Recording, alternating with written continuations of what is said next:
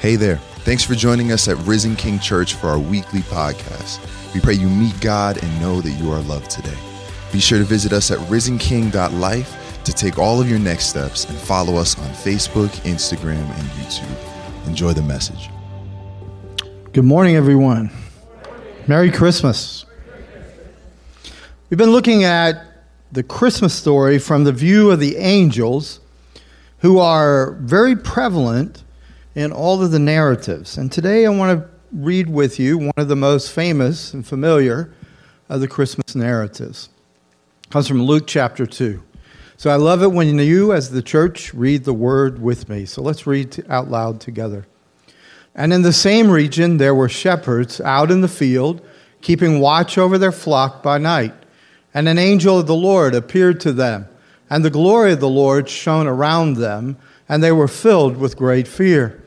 And the angel said to them, Fear not, for behold, I bring you good news of great joy that will be for all the people. For unto you is born this day in the city of David a Savior, who is Christ the Lord. And this will be a sign for you. You will find a baby wrapped in swaddling clothes and lying in a manger. And suddenly there was with the angel a multitude of the heavenly hosts, praising God and saying, Glory to God in the highest, and on earth peace among those with whom he is pleased. When the angels went away from them into heaven, the shepherds said to one another, Let us go over to Bethlehem and see this thing that has happened, which the Lord has made known to us. And they went with haste and found Mary and Joseph and the baby lying in a manger. And when they saw it, they made known the saying that had been told them concerning this child. And all who heard it wondered at what the shepherds told them. But Mary treasured up all these things, pondering them in her heart. And the shepherds returned, glorifying and praising God for all they had heard and seen as it had been told them. So, we've been looking at the fact that the Bible reveals that there is a closeness of the spiritual realm. In the scripture, it's called the heavenly realm, the realm of angels, the realm of demons. And this realm intersects with your reality, it intersects with the physical realm. So much so that the Bible actually says that many of you have actually interacted with angels before, but you were unaware of it. Hebrews 13 1 and 2 says, let brotherly love continue. Do not neglect to show hospitality to strangers, for thereby some have entertained angels unaware. So now the angels are not unaware, you're just unaware. They are perfectly aware of you. Now, some people will mistakenly think, well, these are the people in my life that God uses. Yes, God uses messengers in your life, but this is actual spiritual beings who come from the heavenly realm and who invisibly do the will of God in your life. And so we have so much more going on in our lives than we ourselves can actually see and we can touch. This, this angelic group, they actually constitute a supernatural heavenly family of God. Now, God, you see, in everything that God does, He does it in family. And so the angels are His heavenly families. There are two family branches a heavenly branch and an earthly one. And these angels, this heavenly family of our Father, are incredibly interested in you. Even when you're not that interested in you, they are interested in you. You know why? Because they know what God is doing. God is taking all of history and he's funneling it toward a great family reunion when the earthly branch of God's family and, and, the heavenly branch of God's family are brought together in the marriage supper of the Lamb. You see, there will be a day when we'll have this huge family reunion. Because Jesus wasn't just reconciling you to God, he was reconciling you to your earthly family, and he was reconciling you to his heavenly family. Now, one of the things about the angels, that the scripture is pretty clear, is they're not all powerful, though they are powerful and glorious. They are not omniscient, though they know what God wants them to know. And they cannot be everywhere at the same time. Now, this is important to understand. This is true of demons as well. Demons cannot be everywhere. They do not know everything. They do study the scriptures, and sometimes they are better theologians than some of us, but they because they know the Bible from front front to back. But they cannot know everything, and they cannot and do not know the future. And that is true of both demons and angels because they are of the same, they, they are constituted of the same realm.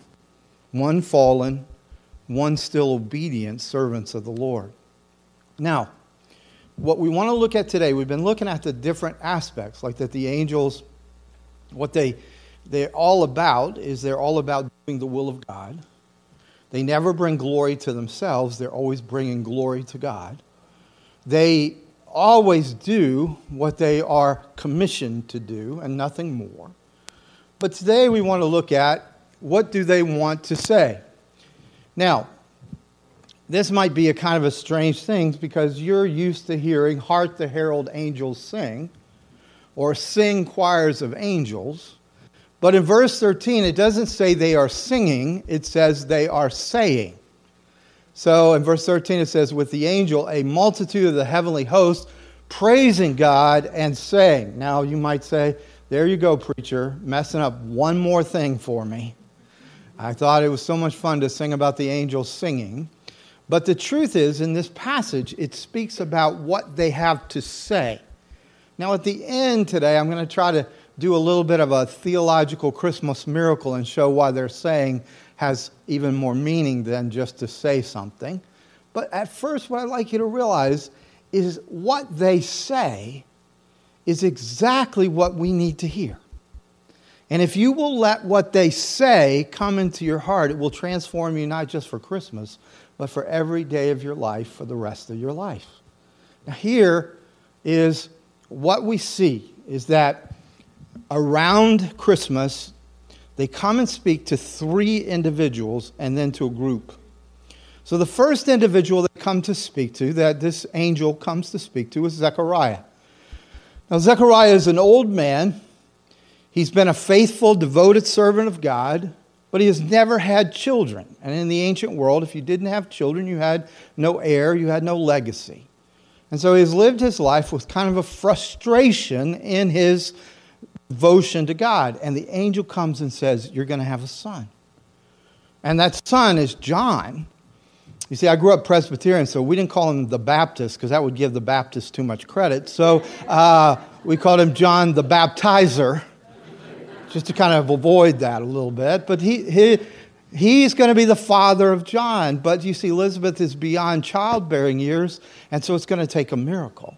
So the angel comes and announces that. Then, you know, he comes to a teenage girl who has never had relations with a man, but who is engaged. And he says to her, You're going to have a baby. And then he comes to Joseph, who is her betrothed, and says, You're going to take this woman and you're going to make her your wife. And then he comes to the shepherds and says, You're going to find the King of Kings in a manger. So you have, you have these four different instances where it's probably one angel, and his name is Gabriel. So you've got to understand the nature of this account. It's been 500 years since the angels have visited and brought any revelation of God. It's been 500 years since any human beings that we know of have had this kind of a visitation and an announcement. So, this is an epic event. God has been silent for hundreds of years. This event has amazing significance. Now, remember what I said angels are not eternal, they had a beginning, they are bound in some ways to time.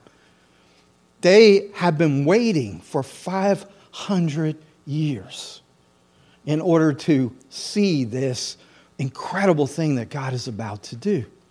So, what I would like you to do is to press into, you have the Holy Spirit. I'm asking you to press into a sanctified imagination at this point of this epic event and how it stirred all of heaven with excitement and with anticipation. Now, the closest analogy I have to this is there's a Christmas Eve service in England it's at King's College. It's called the uh, Lessons and Carols.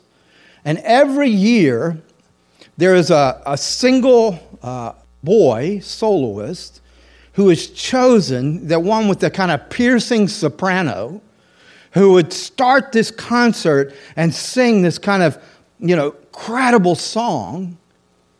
But no one in the choir knows who that boy is going to be until the moment the conductor points at him. So they all come in, and any one of them could be the soloist. They do not know, so they are all prepared. And then when it's time, the conductor nods and the boy sings. Everybody up there was ready, but the one gets the nod. And in a way, if you think about it, for 500 years, the angels have been preparing for this message. They've been preparing for this moment. And then Gabriel gets the nod, and God sends Gabriel to speak to all four of these epic events, these revelatory moments. Now, again, I'm asking your imagination to go with me. So Gabriel comes back. It's the moment they've all been waiting for. So the angels begin to press in to Gabriel. Now, they don't press in like New Yorkers, they press in like angels. Okay? But they come in and they draw close and they say to him, because they don't know, unless they're told, What did you tell him? And so Gabriel goes, Well, I went to Zechariah and I said, Fear not. And then I went to Mary and I said, Fear not. And then I went to Joseph and I knew he was going to be afraid, so I just left him sleeping. And still, in his dreams, I had to say, Fear not. Now, again, imagination, but suppose one of the angels, way back in the back, hadn't heard about all the other three and says, Well, what'd you say to the fourth one? And all the angels said, Well, he said, Fear not. Do you understand? We can't even hear the message because of our fear. Fear makes it to where you can't hear truth. Fear makes it where you can't hear God. Fear makes it where you can't even see the messenger of God. And he had to say four times, Fear not, before he could say anything else. Now, the interesting thing is if you study the Gospels, the most common word Jesus gives to everybody is equally, Fear not. So it doesn't end with the angels. So here's where I want to get at this passage with you and, and, and, and how the angels can reveal transformation for your heart. So the message begins with fear not, but then he connects it to the good news of verse 13, uh, verse 11, I'm sorry. And the word that he says is for, which is really another word for because, or the cause of now the end of your fear, is that a Savior is born. So here's what the angel is basically saying if you have a Savior, you don't have to have fear. If you have fear, then you need a Savior. But here's the problem with so many of us we still live in fear, even though we say we have a Savior. Because we haven't allowed the Savior to go to the root of our fears. We haven't allowed the Savior to be the cause of the end of our fear. We continue to try to save ourselves we continue to look to others who will save us. We look to our jobs, our family, our health, or whatever it is to save us. And so anything that we're trying to use to save us can be touched. So therefore, we continue in fear, even though we say we have a Savior. You see, if you have a Savior, then you can't have fear. And if you have fear, then you're not really letting Him be your Savior. And so this is, this is one of the most important messages of Christmas. Do you understand? If you allow fear, then you're not allowing a Savior. And if you truly allow Him to be your Savior, then you're not allowing fear to have bondage in your life. It's as simple as this with fear. You can't just say to fear, go away, fear.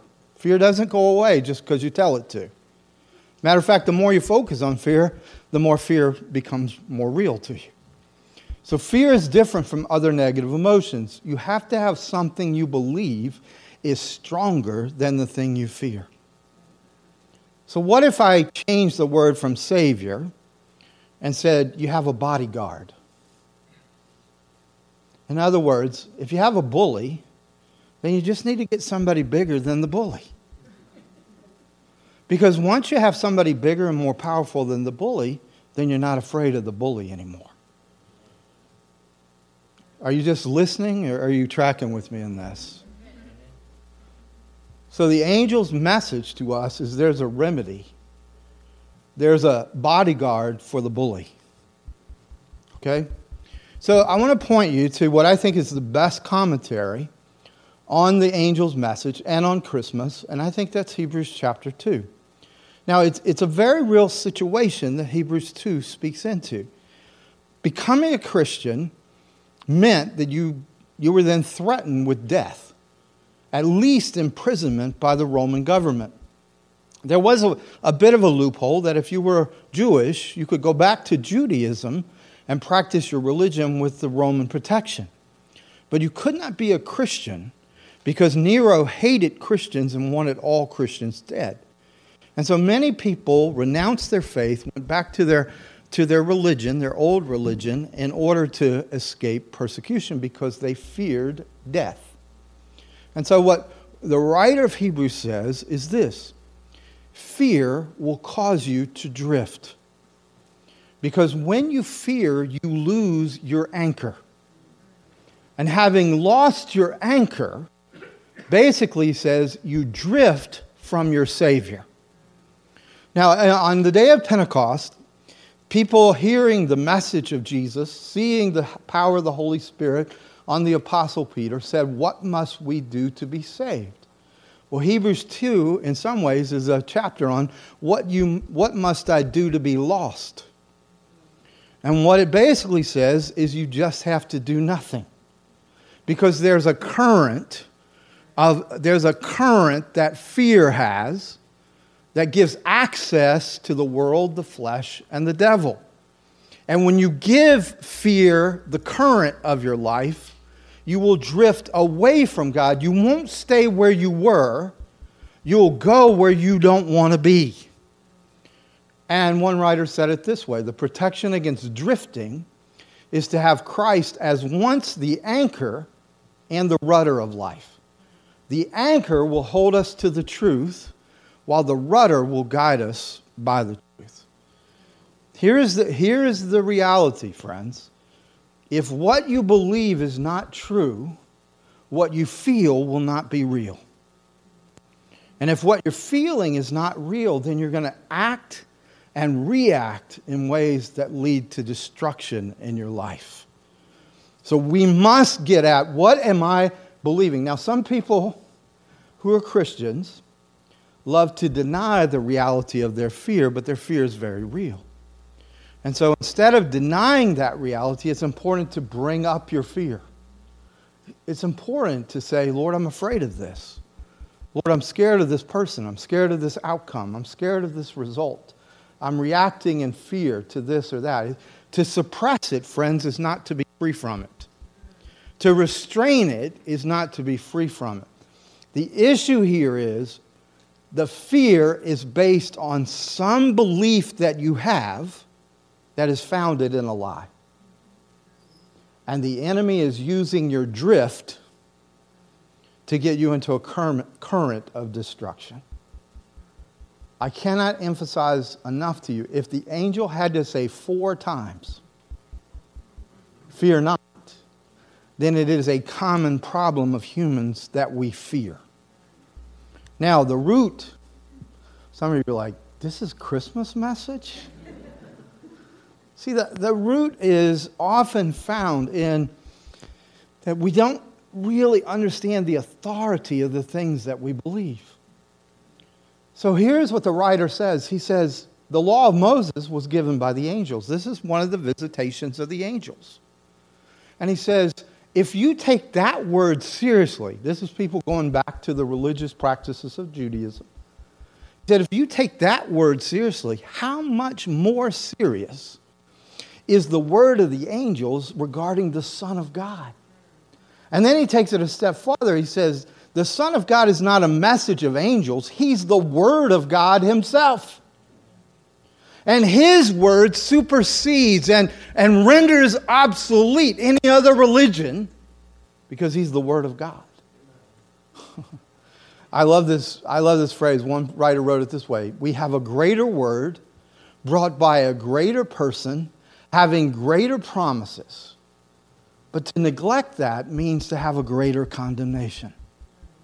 The writer of Hebrews in this chapter says this: "How shall we escape if we neglect so great a salvation?" What he means is, you'll live in fear.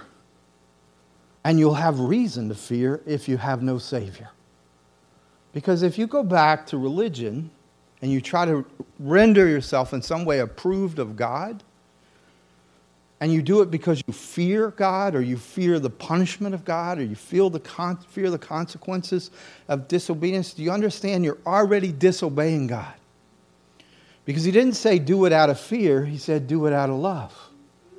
When you obey God out of love, you obey for God. When you obey God out of fear, you do it for you. So therefore, you're disobeying the first commandment love the Lord your God with all your heart, mind, and soul and strength. Now, I'm not against people complying. I'd rather live in a world where people are at least bound by morality. It would make it safer for all of us. But the truth is, being bound by morality is not saving it's damning. Being bound by morality is like decorating a Christmas tree. It's already dead, but it looks prettier.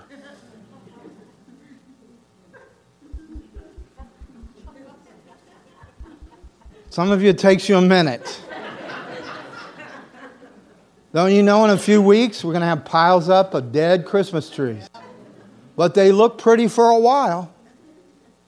Being bound up morality is decorating a dead tree.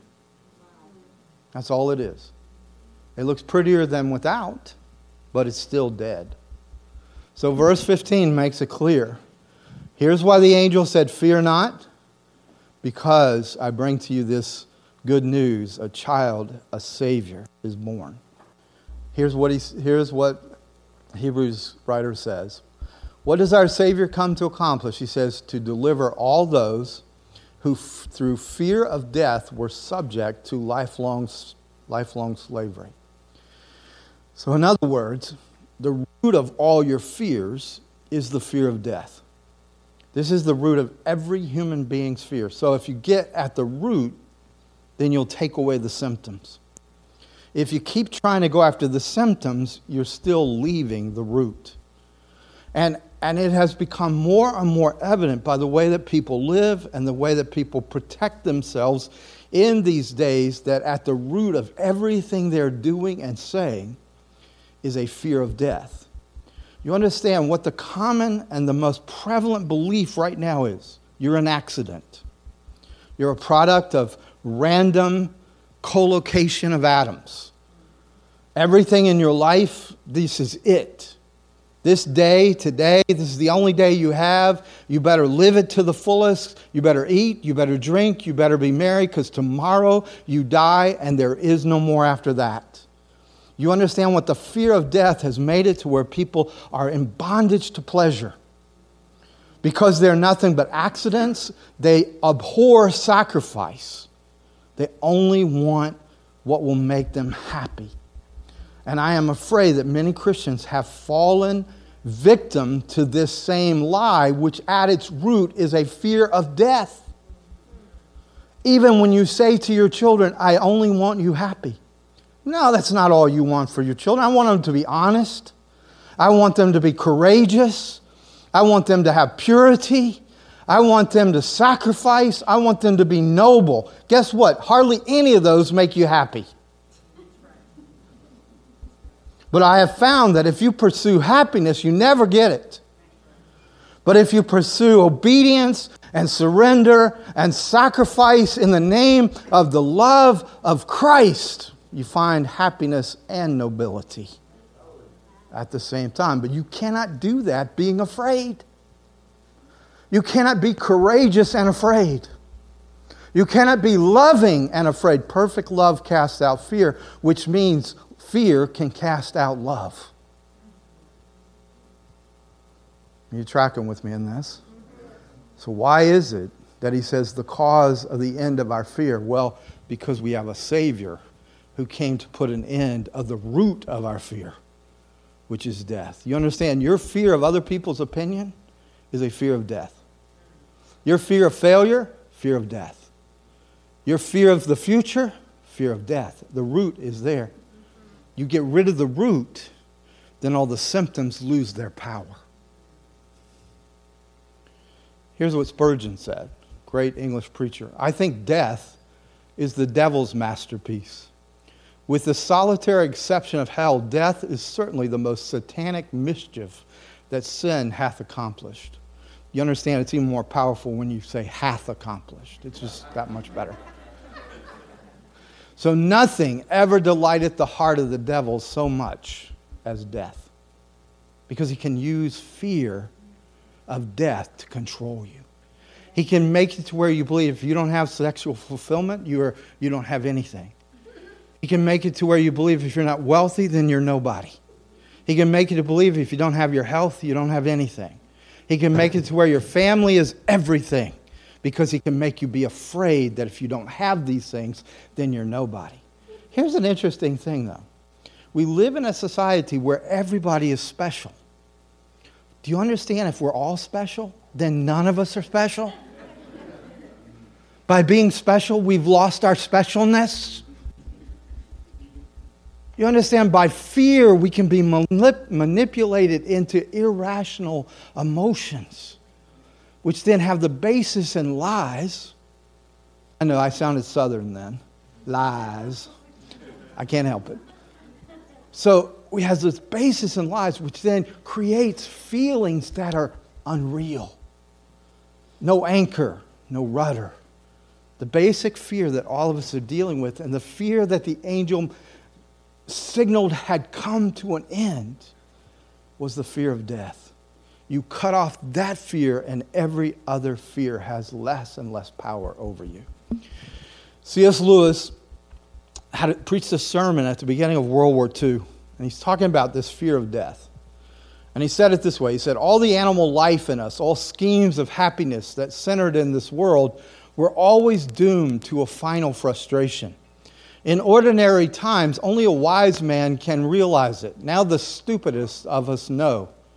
We see unmistakably the sort of universe in which we have all along been living and must come to terms with it. If we had foolish, unchristian hopes about human culture, they are now shattered.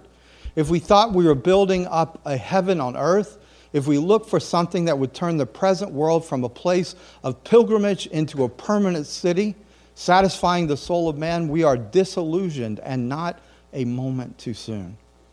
Do you understand what he's talking about? You see, World War I was the war to end all wars. And then you had even greater atrocities in World War II with the Holocaust and the, the attempt to wipe out the entire Jewish race, as well as destroy the earth as we knew it.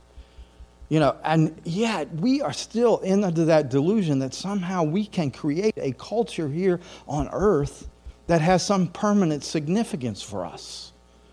And what comes along but COVID 19? And yes, I'm happy and I, I hope, I'm hoping these, these, you know, these vaccines are going to work and we're all going to get to normal because I miss your faces. But I've got to tell you, if it's not COVID 19, it will be something else. Do you understand the fact that we live in a place where you can die says that this isn't the place you were designed for? That your ultimate end is not here because there are things you long for, things that you know you need, and they're not provided for here. Everything else, any food that you need is here. Any kind of liquid that you need to satisfy your thirst is here. But the deepest things that your heart longs for are not here. This is not what you were designed for. You were designed for an eternal city. And you're a citizen of that city if you belong to Christ.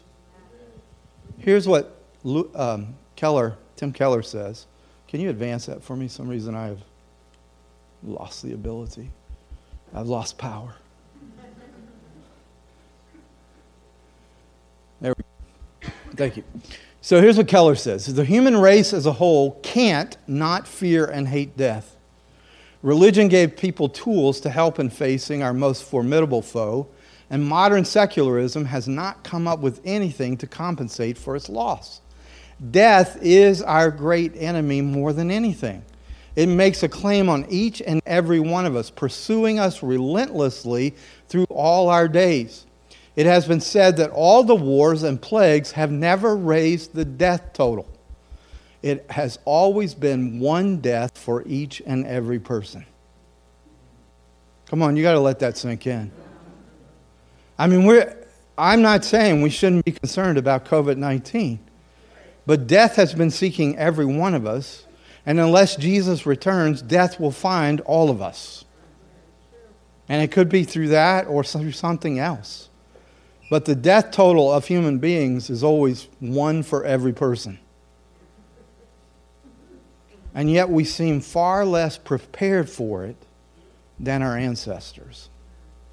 So Hebrews 2 explains exactly what Jesus did to break the bondage of the fear of death.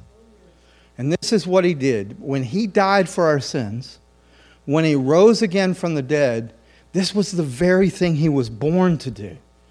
And he bore the judgment of God for our sin. He became sin by going through death himself, and by doing so, he is broken through death. In other words, he went right into death and blew a hole out the backside of death. And any of us who will say, Lord, I take you as my Savior, he says, Come with me right through death, and we'll go right out the backside of it. He brings us into new life. He gives us His presence even here and now throughout this life. So that any fear you're facing, you're never alone. If you say to me, I feel so alone, it's because you're not allowing yourself to feel the presence and the bond that you have with the Savior who said, I'll never leave you and I'll never forsake you. You see, death is a schoolyard bully, and Jesus is the one that says, I'll fight, fight for you. If you think death is bigger than Jesus, then you have no Savior. But if you think Jesus, and I've been trying to say for three weeks, Jesus with two thirds of the angelic host, that's your family now. Let me tell you something. We can fight among family, but don't let anybody outside of our family fight us. Come on, isn't that the way it was in your? Family? Is my family the only one like that? We can say whatever about our family, but don't you say it. You understand? When you start to understand the bonds that you have, then you have no reason to be afraid. But you see, if you're afraid, then you're not realizing the truth of the bonds that you have. There was a pastor, he's, he's very famous Philadelphia pastor. I love to listen to his sermons, I love to read his, his work. He was really used of God. And this was in a bygone era, but he lost his wife and he had a young child. I believe it was a daughter. She was nine or ten, lost her mom. And he's struggling to comfort his daughter. One day they were in the city, I believe it was in Philadelphia, and they're at the curb, and all of a sudden this bus comes barreling by. And you know how that, when that happens and you're close to the curb, it feels like the whole bus hits you. The wind and the, the rattling and all that, it just kind of shakes you up. And he saw his daughter shaken up by that bus passing, and he saw fear in her eyes.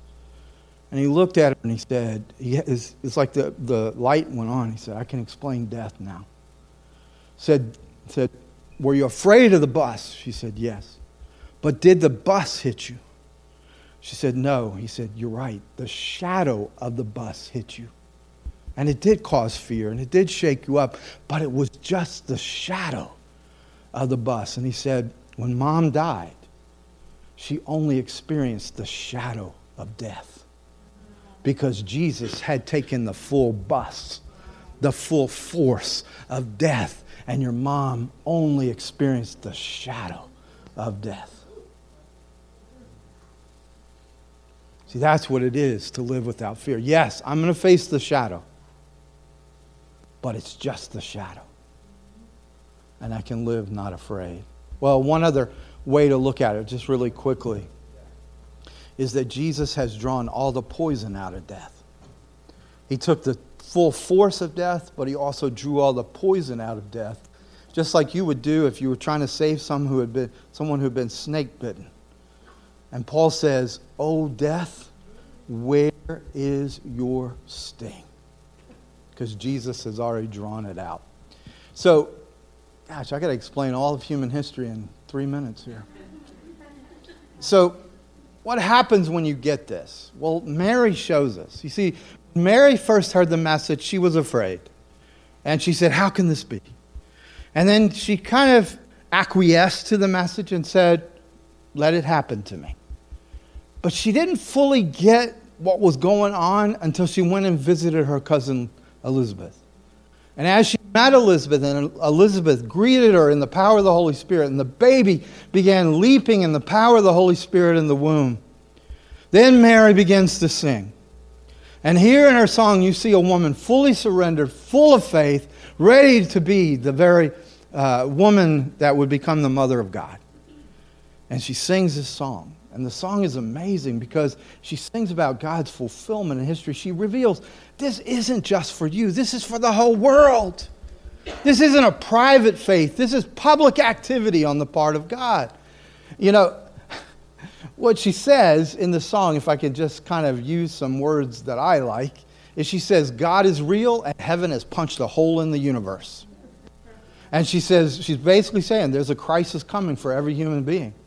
And you're either going to have to decide do you receive this Jesus in my womb in order to have a right relationship with God or, or not? And if you don't, you're going to serve something other than Jesus, which Hebrews 2 says you're going to serve your fear. And the enemy's going to use your fear as access to manipulate you. But here's the part I love. She says, not only is God working to bring down the oppression, but God is fulfilling a promise he made 2,000 years ago. Remember, I told you it's been 500 years since God has spoken through anyone. And suddenly now the angel is speaking to these three individuals, to these shepherds.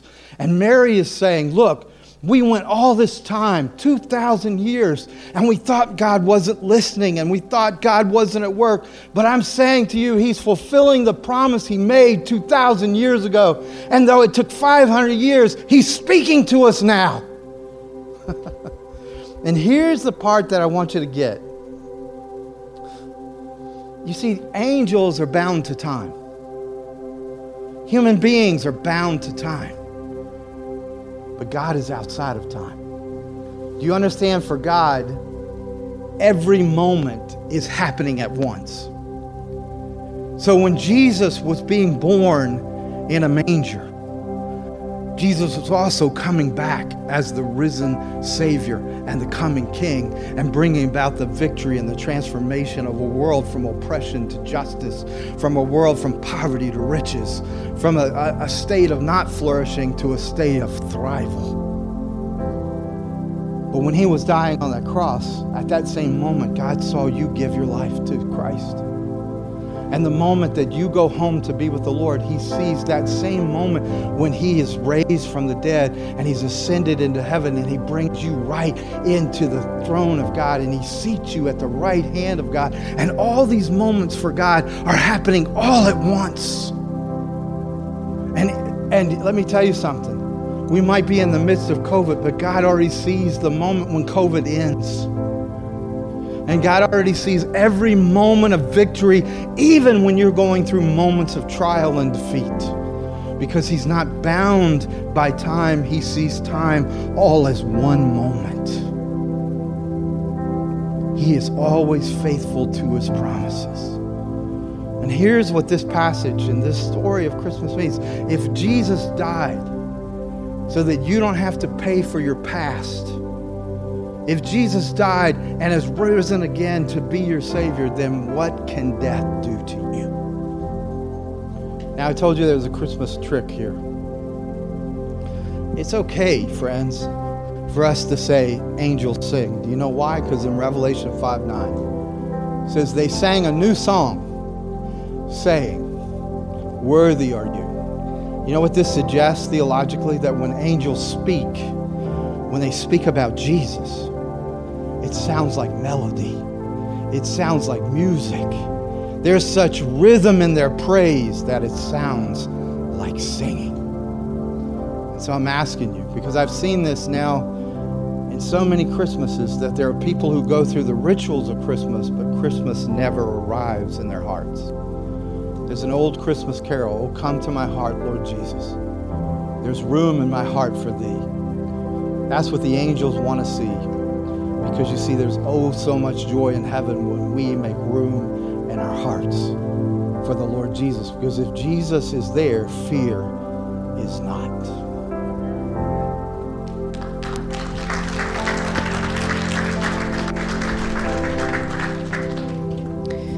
Friends, this morning, would you hear that beautiful sound of fear not? I love the idea that even when the angels are speaking, it's so beautiful that it sounds like singing. So, would you stand with me this morning as we close out this service?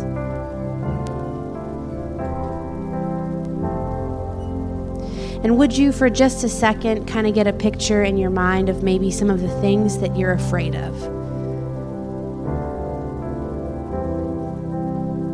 And then would you let your ears hear that beautiful sound of fear not? Fear not. He is with you.